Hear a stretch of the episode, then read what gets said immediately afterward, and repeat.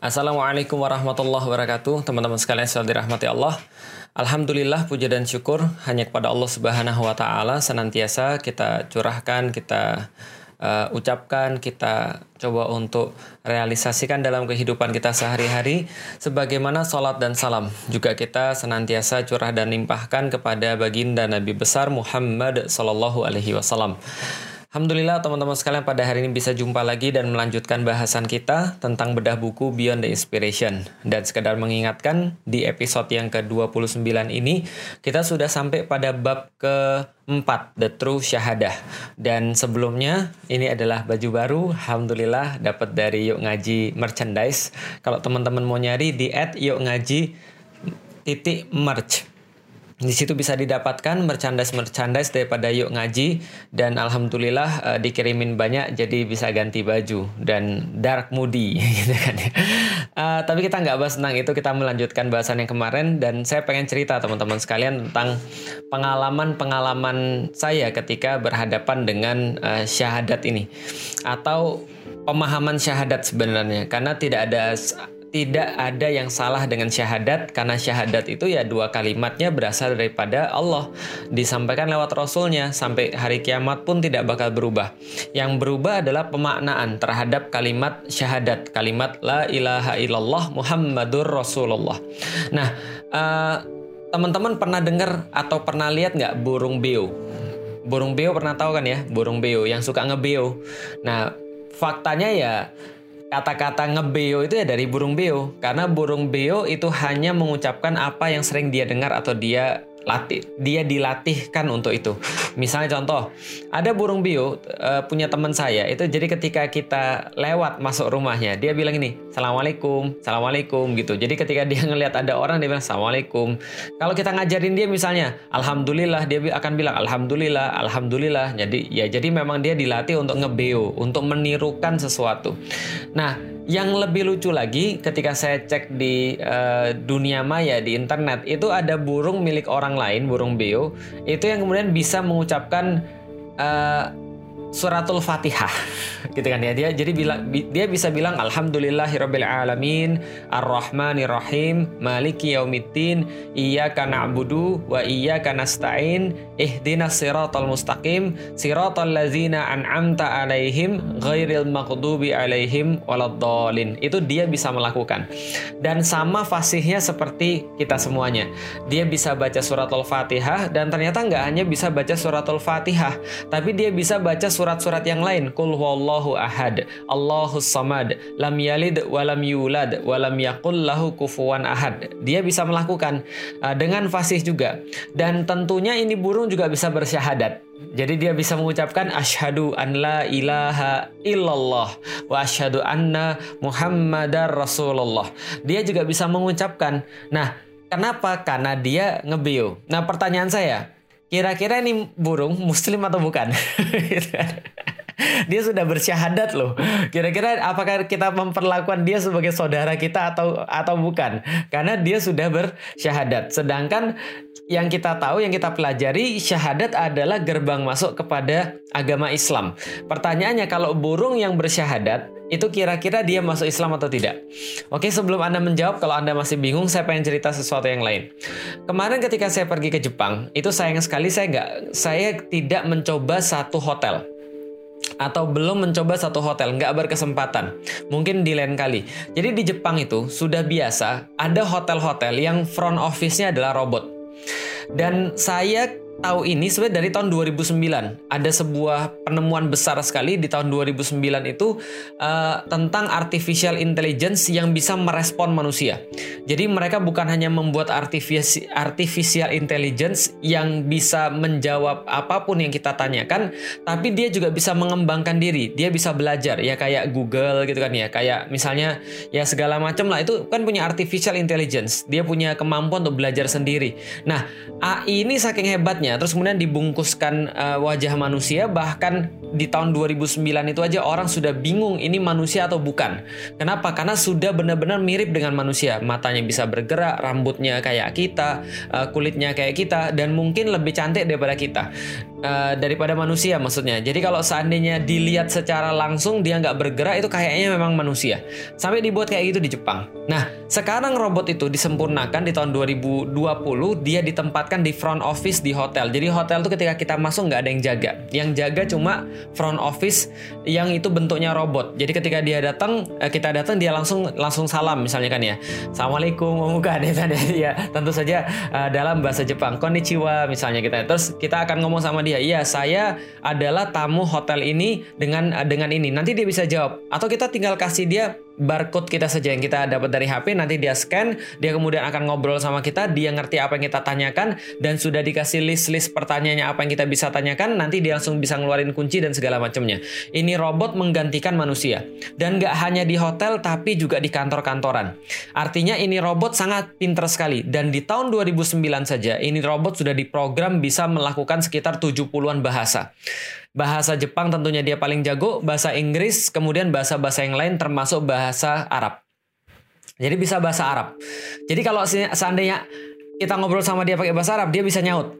Karena memang dia diprogram untuk bisa bahasa Arab dan tentu dia bisa bersyahadat. Bentuknya manusia, dia punya artificial intelligence, tapi dia sorry, tapi dia bukan manusia, dia robot dan dia bersyahadat. Pertanyaan saya, kalau robot ini syahadat kira-kira dia muslim atau bukan? Kira-kira dia saudara kita atau bukan? Kira-kira kita perlakukan sama nggak seperti kita perlakukan segala sesuatu yang lain? Uh, ukuran bajunya masih nempel ya Allah ya Rob, makasih banyak. Ini yang ngasih nih parah banget nih ukurannya M berarti gitu kan ya. Oke baik, ini adalah bagian daripada promosi. enggak enggak. Oke kita lanjut lagi. Sorry sorry sorry. Apaan? Jadi ini adalah robot gitu kan ya. Kalau kita kalau kita lihat dia syahadat, kira-kira dia masuk Islam atau tidak? Coba dipikir kalau seandainya dia syahadat, berarti dia muslim. Tapi dia robot, kira-kira masuk Islam atau tidak? Oh bukan Ustaz, tapi dia syahadat. Tapi dia melakukan. Loh, tapi kan dia robot. Terus kenapa robot nggak diterima? Karena robot kan nggak punya akal, Ustaz. Oke, kalau gitu robot nggak kita terima karena dia nggak punya akal. Tapi apa yang beda antara yang punya akal dan yang nggak punya akal?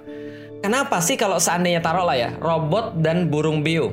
Misalnya, sama-sama kita nggak terima syahadatnya dan dia sama-sama nggak punya akal misalnya. Kita nggak terima syahadatnya. Kenapa? Karena dia nggak punya akal. Kenapa kita nggak terima? Karena dia nggak punya akal. Apa bedanya dengan yang punya akal? Karena yang punya akal ya beda saat kalau punya akal itu manusia, kalau misalnya nggak punya akal itu bukan manusia. Apa bedanya antara manusia yang punya akal dengan yang lain nggak punya akal? Jawabannya sederhana. Kalau kita tanyain terus, eh, teman-teman akan sampai pada satu ujung. Apa satu ujungnya? Karena yang punya akal itu punya kesadaran, dan yang nggak punya akal, nggak punya kesadaran. Itu bedanya antara sesuatu yang diucapkan dengan sesuatu yang memang diputar saja. Contoh, ada orang azan itu berpahala, tapi muterin azan belum tentu pahalanya sama. Pahalanya mungkin syiar, tapi uh, taruhlah begini ya. Saya lagi sholat, Allahu Akbar, direkam sama orang. Ketika saya lagi sholat, itu perbuatan saya memberikan pahala buat saya. Tapi kalau yang tadi direkam sholat saya diputar ulang itu tidak memberikan pahala sholat bagi saya. Mungkin pahala syiar ya, tapi pahala sholat tidak. Kenapa? Karena tidak ada kesadaran di situ. Yang melakukan adalah rekaman, bukan saya. Berarti tidak ada kesadaran di situ. Sama kayak robot. Ketika dia mengucapkan syahadat itu kayak muter kaset aja, kayak muter rekaman aja. Di situ nggak ada kesadaran. Walaupun mungkin dapat pahala syiarnya bisa jadi. Siapa yang memprogram dapat pahala syiarnya. Tapi ketika kita bicara tentang hal itu, maka itu bukan manusia karena dia nggak punya kesadaran, dia nggak punya roh, dia nggak punya jiwa. Walaupun dia bisa mengucapkan dua kalimat syahadat, tapi itu bukan dari berpikir, itu bukan dari roh dia. Artinya adalah kita menolak, menolak coba ya, kita menolak syahadatnya burung beo Artinya kita tidak mengatakan bahwa dia bersyahadat karena dia tidak punya ruh, dia tidak sadar ketika melakukan itu.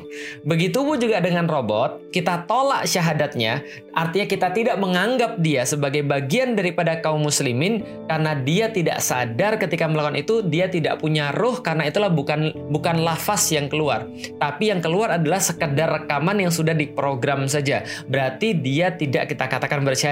Sederhana karena dia tidak sadar pertanyaan saya, Kalau misalnya robot dikatakan tidak sadar karena dia cuma bersyahadat doang, tapi setelah dia bersyahadat tidak ada efek dalam kehidupan dia karena dia sebenarnya tidak meyakini dan tidak punya kesadaran atas syahadatnya itu, berarti pertanyaannya, kira-kira manusia zaman sekarang sama nggak kayak robot? atau bahkan atau bahkan lebih parah daripada robot? Manusia zaman sekarang juga, loh ada loh manusia-manusia yang kemudian ketika dia syahadat sama nggak syahadat ya sama aja bentuknya, sama aja kelakuannya. Berarti syahadat yang dia lakukan itu juga nggak sadar. Kalau sana nggak sadar, kira-kira nilainya sama nggak dengan orang yang sadar? Ini yang dimaksud dengan juga the true syahadah. Yang kita sudah bahas pada dua episode yang lalu, yaitu adalah syahadat seharusnya bisa mempengaruhi perbuatan. Nah contohnya kayak tadi, bukan hanya ucapan. Kalau ucapan ya burung beo juga bisa. Kalau ucapan ya robot yang ada artificial intelligence-nya juga bisa. Tapi syahadat manusia itu kalau benar-benar dia bisa mempengaruhi kehidupan dia, syahadat dia yang produktif adalah syahadat yang sad sadar dia ucapkan. Maka di dalam konsep Islam ada sesuatu yang berbeda sebagaimana artificial intelligence yang ada pada robot yang yang juga berbeda dengan artificial intelligence yang ada pada komputer yang juga berbeda pada burung beo walaupun dia punya walaupun dia punya nyawa itu burung beo tapi dia tidak sadar ketika mengucapkan itu. Apa bedanya manusia? Karena dia sadar mengucapkannya maka dia punya yang namanya idroksilah billah dia punya sebuah koneksi kepada Allah ketika dia sudah sadar. Sama kayak HP antum itu punya koneksi. Ketika ada koneksi baru bisa upload dan download. Baru bisa kemudian terjadi sesuatu yang berbeda, baru namanya smartphone. Lah kalau misalnya Anda punya smartphone katanya tapi tidak terkoneksi, itu bukan smartphone. Kenapa? Karena dia tidak ada gunanya. Apa bedanya smartphone dengan yang bukan smartphone kalau seandainya dia tidak ada koneksi? Sama aja. nggak bisa dipakai buat nonton, nggak bisa dipakai buat uh, apa namanya mengirim pesan, nggak bisa dipakai buat telepon dan segala macam apa bedanya dengan kalkulator sama aja. Nah artinya yang membedakan manusia yang bersyahadat dan syahadatnya produktif dengan manusia yang syahadatnya tidak produktif adalah kesadaran tadi, koneksi tadi. Kenapa di zaman Rasulullah para sahabat ketika mendapatkan Islam itu lonjakannya tinggi sekali. Bahkan kita bisa katakan bukan apa yang berubah pada sahabat-sahabat Rasulullah, tapi apa yang tidak berubah ketika mereka sudah mengucapkan dua kalimat syahadat syahadat. Semuanya berubah, semuanya tiba-tiba kemudian jadi uh, apa ya me menjulang tinggi. Mereka punya intelektualitas menjulang tinggi, giatnya menjulang tinggi, teguhnya dalam pendirian dan seterusnya. Itu semua meningkat. Kenapa? Karena syahadat membuat mereka menjadi produktif. Mereka jadi punya koneksi. Anda punya HP smartphone mereknya A. Saya punya HP smartphone juga mereknya A. Mereknya sama, harganya sama, kita beli sama. Tapi Anda nggak punya eh, nggak punya koneksi, saya punya koneksi. Maka mana HP-nya lebih bermanfaat? Jelas HP saya. Dan kalau Anda punya koneksi dengan HP yang sama, saya punya koneksi di HP yang sama. Bagaimana cara meningkatkan performa HP saya? Koneksinya harus yang lebih cepat, kan gitu kan ya? Nah, maka itulah syahadat di dalam Islam. Syahadat ibarat kita mendaftar satu layanan yang layanan itu premium, sangat premium. Saking premiumnya nggak ada yang mau karena cuma orang-orang istimewa saja yang dipersilakan untuk mengambil koneksi premium. Tapi kalau Anda tidak punya kesadaran, tidak punya koneksinya, ya itu nggak berguna sama sekali. Itu syahadat teman-teman sekalian. Dan koneksinya itu namanya idroksilah bilah. Sebuah kesadaran, sebuah keyakinan, sebuah koneksi bahwa kita terhubungkan selalu dengan Allah Subhanahu wa taala. Idrok, kita sadar. Beda dengan robot yang nggak sadar. Idrok, kita mengetahui, kita menyadari. Silah billah, sebuah hubungan dengan Allah Subhanahu wa taala. Maka syahadat itu harusnya memberikan sebuah efek. Apa efeknya? Dia mau makan sesuatu. Sebentar, sebentar. Ini sebelum makan ini halal atau haram? Sebelum dia melakukan sesuatu, sebentar ini halal atau haram. Dia mau mengucapkan sesuatu, sebentar ini halal atau haram. Maka semuanya dia akan hubungkan dengan Allah. Allah ridho atau tidak. Allah Allah suka atau enggak dengan hal-hal kayak begini. Ketika Allah enggak suka dia istighfar astagfirullah astagfirullahaladzim astagfirullahaladzim. Ya Allah tolong jauhkan saya daripada perbuatan-perbuatan yang kayak begini ya Allah. Karena engkau enggak ridho. Karena saya tahu ketika saya bersyahadat berarti saya mengakui bahwa saya sepenuhnya adalah lemah, bahwa saya sepenuhnya adalah ciptaan engkau ya Allah, bahwa saya meyakini pasti bahwa saya akan kembali kepada engkau, maka ketika saya sudah tahu saya berasal daripada engkau dan akan kembali kepada engkau, saya nggak berani berbuat kecuali apa yang engkau mau daripada diri saya, karena saya tahu saya akan dipertanggungjawabkan setiap perbuatan-perbuatan saya ketika saya kembali kepada engkau ya Allah. maka kita menjadi meyakini itu. Kenapa? Karena ada idroksilah billah. Pertanyaannya, bagaimana idroksilah billah ini muncul? Idroksilah billah ini muncul ketika Anda bisa membuat satu koneksi kepada Allah. Koneksi apa? Koneksi satu dan kosong. Bahasa pemrograman di dalam uh, komputer ada satu dan kosong. Cuma dua itu aja bahasa pemrograman. Cuma kalau nggak satu dan kosong. Dan semua program dimulai dari sana. Koneksi di dalam Islam dimulai dengan koneksi satu dan kosong. Dan kalau Anda sudah bisa masuk dalam koneksi ini, maka Anda bisa untuk menjadi hambanya Allah. Punya idroksilah bilah dan sebuah keimanan yang produktif yang akhirnya menjadikan syahadat sempurna yang bukan seperti bio dan bukan seperti robot. Maksudnya koneksi satu kosong itu seperti apa? Nih gini koneksinya teman sekalian. Dalam syahadat itu mengandung sebuah hal yang sangat penting. Apa yang sangat penting ketika Anda menjadikan Allah sebagai Rob dan sebagai ilah, maka Anda menjadikan Allah itu cuma satu-satunya.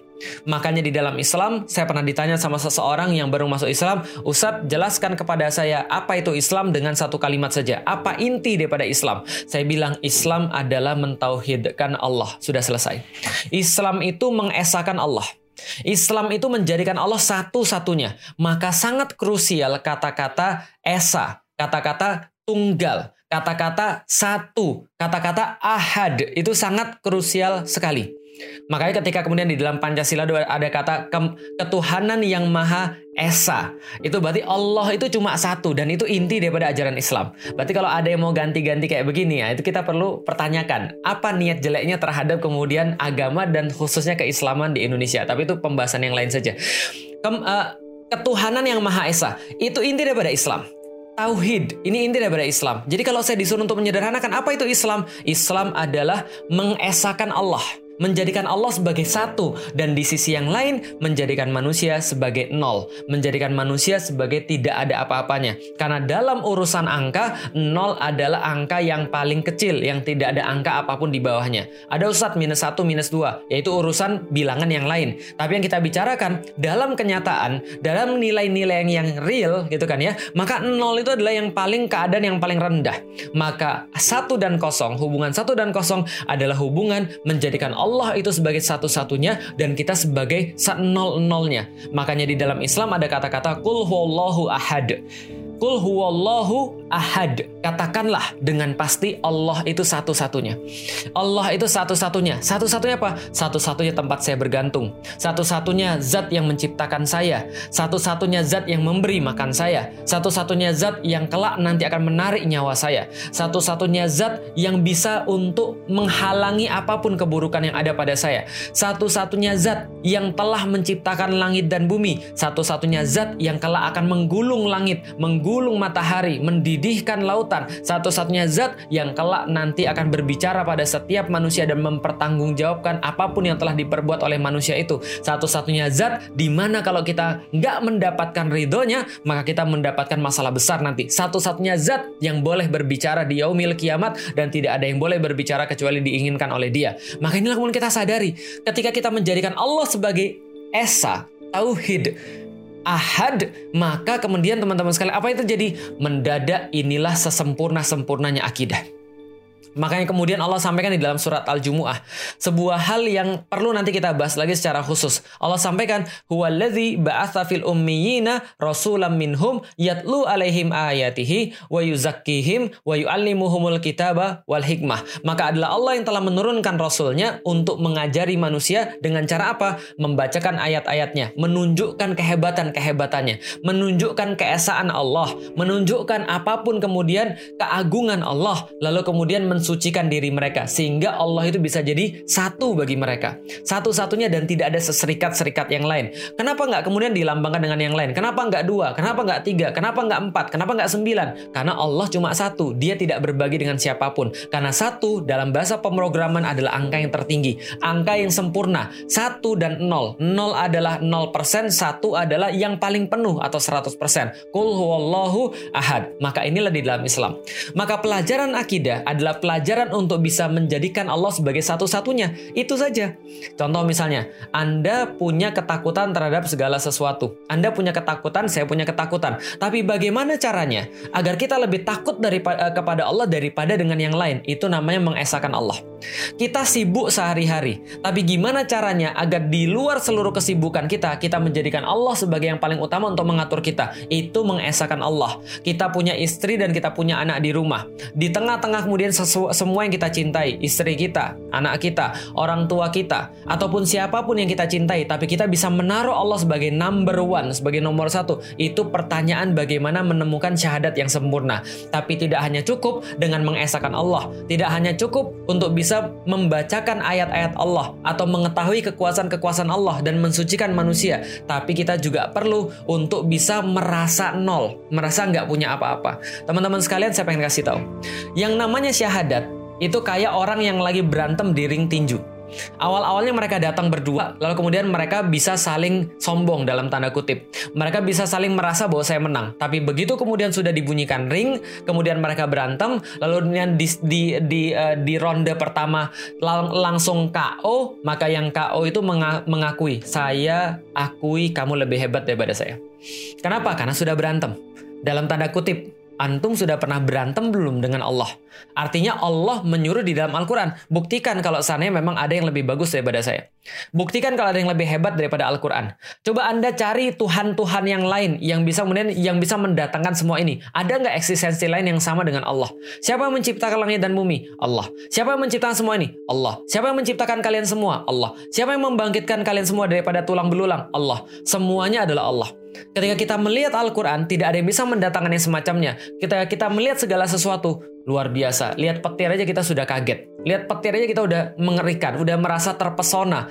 Bagaimana yang menciptakan pesir? Petir. Anda melihat kemudian planet-planet yang berada pada porosnya, yang tidak pernah berganti daripada orbitnya selama ribuan tahun. Anda kemudian bertanya-tanya, kenapa dia bisa super presisi seperti itu? Siapa yang kemudian menjadikan dia semuanya itu orbit-orbit itu ada, lalu planet-planet itu berkitar pada porosnya, sekaligus berkitar berkitar pada orbitnya dan tidak pernah bergeser selama ribuan tahun. Kekuatan seperti apa itu? Siapa yang kemudian yang um, yang menghidupkan matahari dan bintang-bintang yang lain, lalu kemudian mematikannya menjadi black hole, menjadi kemudian supernova meledak dan segala macam. Kekuatan macam macam apa yang menjadikan semua itu? Dari situ semua yang kita bahas kemarin kita mendapatkan dia adalah Allah. Karena Allah adalah Tuhan yang disebutkan di dalam Al-Quran dan Al-Quran adalah satu-satunya kitab yang bisa memberikan penjelasan secara logis bahwa itu pasti datang dari bukan manusia.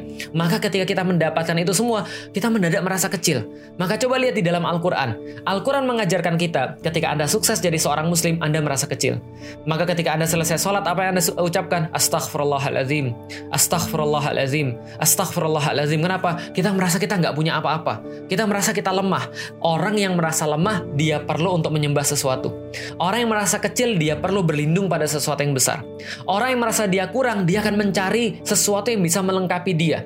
Orang yang insecure, dia akan senantiasa mencari perlindungan. Tapi orang yang merasa dirinya sudah cukup hebat, cukup kuat, cukup keren, cukup kaya, punya duit yang banyak, maka dia kadar untuk bisa mencari perlindungan, kadar untuk bisa mencari sesuatu yang lebih hebat, itu mungkin bisa jadi kurang. Makanya Islam mengikis betul keakuan di dalam diri kita dan kemudian menjadikan syahadat itu sempurna. Kenapa? Karena syahadat memerlukan dua hal. Pertama, merasa diri lemah banget, nggak punya banget. Kita senantiasa perlu pada Allah, hajat pada Allah. Sementara Allah yang maha kuat, maha tinggi, maha hebat, dan seterusnya. Coba lihat teman sekalian.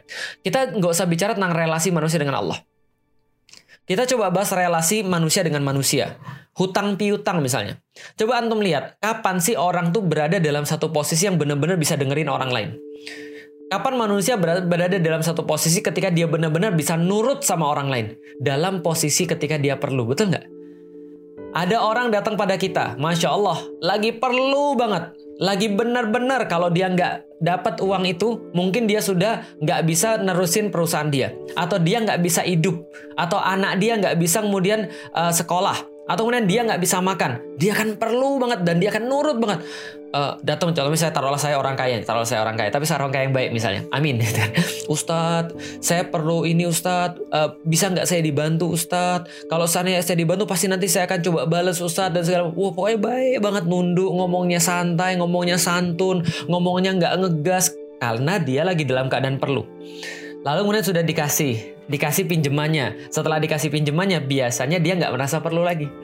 Ketika dia sudah punya uang, contoh misalnya dia ngutang 5 juta, taruhlah misalnya ya. Lalu kemudian bulan depan dia dapat 10 juta, dia merasa 10 juta itu sudah uang dia. Padahal di dalam Islam kalau ada orang ngutang, contoh nih, saya utang 5 juta, bulan depan saya dapat 10 juta, maka duit saya bukan 10 juta tapi 5 juta. Karena 5 juta yang berikutnya adalah untuk ngelunasin hutang saya, karena itu bukan rezeki saya. Tapi kalau orang zaman sekarang kan nggak gitu. Ketika dia perlu, itu nurut banget. Ketika dia merasa lemah, itu mau banget minta tolong. Tapi begitu dia sudah merasa kuat, dia sudah merasa punya uang, dia sudah merasa itu rezekinya dia, dia merasa bahwa ini adalah uangnya dia, maka dia jadi sulit banget ditagih. Maka orang-orang Indonesia itu Masya Allah. Bukan hanya di Indonesia, saya pikir di mana pun itu sifatnya manusia. Ketika dia perlu, dia merasa butuh, maka dia merasa sangat nurut sekali, sangat kemudian santun sekali. Kenapa? Karena lagi perlu, karena lagi pengen, karena lagi uh, ya lagi lagi ini lagi dalam hajat gitu loh maksudnya. Nah, tapi begitu dia merasa nggak langsung susah banget dicari gitu kan ya. Kalau ada orang ngutang terus dia sudah merasa sudah punya susah banget dicari. Bahkan kemudian kalau sudah dapat dicari galakan dia daripada yang ngutangin kan gitu kan ya. Nah, ini yang terjadi juga pada relasi manusia dengan Allah. Mengapa ada orang yang ketika dia bersyahadat dengan Allah tapi dia susah banget untuk menaati perintah Allah, Coba cek hati kita, teman sekalian. Coba cek, coba introspeksi diri kita. Periksa hati kita. Jangan-jangan kita tuh merasa bahwa kita tuh sudah lebih daripada Allah. Atau jangan-jangan kita tuh merasa bahwa kita sudah punya tandingan lain selain Allah. Ketika Allah minta kita untuk melakukan sesuatu, lantas kita tidak mau melakukan sesuatu itu, jangan-jangan kita merasa bahwa ada sesuatu yang lain yang bisa untuk melindungi kita selain Allah. Atau ada sesuatu yang bisa memenuhi kita selain Allah. Atau ada sesuatu yang kita lebih cari lebih daripada Allah. Itu yang sudah namanya syirik, tidak mengesahkan Allah. Contoh misalnya, coba periksa hati kita. Kalau seandainya sudah ada sesuatu maksiat yang kita lakukan, padahal jelas-jelas itu perintah Allah, biasanya bukan biasanya, hampir pasti, kalau tidak bisa dikatakan pasti, ada sesuatu yang kita lakukan secara syirik. Maksudnya kita secara tidak langsung mensyirikan Allah. Contoh misalnya, ada orang dikatakan misalnya, eh yuk kita ikut hukum-hukumnya Allah kok, yuk uh, ikut ikut hukum-hukumnya Allah yuk. Misalnya apa? Ya contohnya misalnya, ya kalau kalau laki selaki laki sama laki-laki nggak boleh, perempuan sama wanita sama aja ya perempuan sama perempuan nggak boleh. Lah itu contohnya, dia bilang, kenapa harus begitu? Itu tidak manusiawi. Coba, kenapa dia bisa mikir itu tidak manusiawi? Karena dia berpikir bahwa dia lebih tahu daripada Allah. Ya kan ya? Karena dia merasa dia lebih pintar daripada Allah. Allah sudah bilang bahwa sesungguhnya yang namanya uh, yang namanya riba nggak boleh. Dia kenapa nggak boleh? Itu kan zaman dulu. Dia merasa lebih tahu daripada Allah. Allah sudah kasih tahu bahwa ini hukum-hukumnya Allah di dalam Al-Quran. Dia bilang kenapa harus pakai Al-Quran? dia merasa lebih tahu daripada Allah. Allah menjelaskan segala sesuatu kejadian-kejadian di dalam Al-Quran. Dia bilang, oh enggak itu enggak pernah terjadi. Buktinya enggak ada penelitian begitu, enggak ada enggak ada riset begitu. Dia merasa lebih tahu daripada Allah. Ini ini menjadi pertanyaan. Berarti ada sesuatu yang dia andalkan. Apakah orang lain ataukah dirinya sendiri nauzubillah min zalik daripada Allah Subhanahu wa taala. Ketika Allah nyuruh dia kemudian untuk mengeluarkan zakat, padahal duit dia sudah lebih daripada nisabnya. Duit dia sudah satu miliar. Tahu nggak teman-teman sekalian, kalau duit Anda sudah satu miliar, harta Anda sudah satu miliar, harta yang sudah uh, tetap ya satu miliar, Anda keluarin zakatnya berapa? Anda mau tahu? Anda harus mengeluarkan zakat 25 juta untuk setiap satu miliar. Kepikir nggak bisa bisa buat mo, uh, motor baru kan ya? Anda berpikir kenapa saya harus keluarin? Ya ini kan adalah jadi usaha uh, jadi jadi payah saya. Anda sudah merasa menduakan Allah. Lalu kemudian Anda merasa bahwa Allah nggak akan ganti. Allah, Anda merasa bahwa Anda itu pasti bisa mendatangkan yang semisal itu. Ada orang mau masuk mau masuk kantor, lalu kemudian dia harus melepas kerudungnya dan dia mau untuk melakukan kemaksiatan itu. Maka kemudian dia merasa ada yang jamin rezekinya lebih daripada Allah Subhanahu wa taala. Paham teman-teman sekalian? Jadi idroksilabillah, sebuah hubungan antara kita dengan Allah itu dimulai ketika seseorang itu menjadi nol dan Allah itu dijadikan satu. Maka satu dan kosong nol kita adalah hubungan untuk bisa menjadikan idroksilah bilah. Hubungan kita dengan Allah Subhanahu wa taala. Baik teman-teman sekalian, mudah-mudahan bermanfaat sampai di sini aja pembahasan kita pada hari ini. Mudah-mudahan kita senantiasa bisa mencari cara untuk mengenolkan diri kita dan senantiasa bisa untuk mengesahkan Allah Subhanahu wa taala, mentauhidkan Allah di dalam kehidupan kita, menjadikan Allah itu tidak ada saingan sama sekali dan itulah latihan yang benar-benar berat di dalam kehidupan kita. Benar-benar keakuan kita kita gerus sama sekali dan benar-benar Allah kita tempat didapatkan menjadi yang paling, yang paling hebat, paling tahu, paling keren, dan paling berkuasa. Wallahualam Assalamualaikum warahmatullahi wabarakatuh.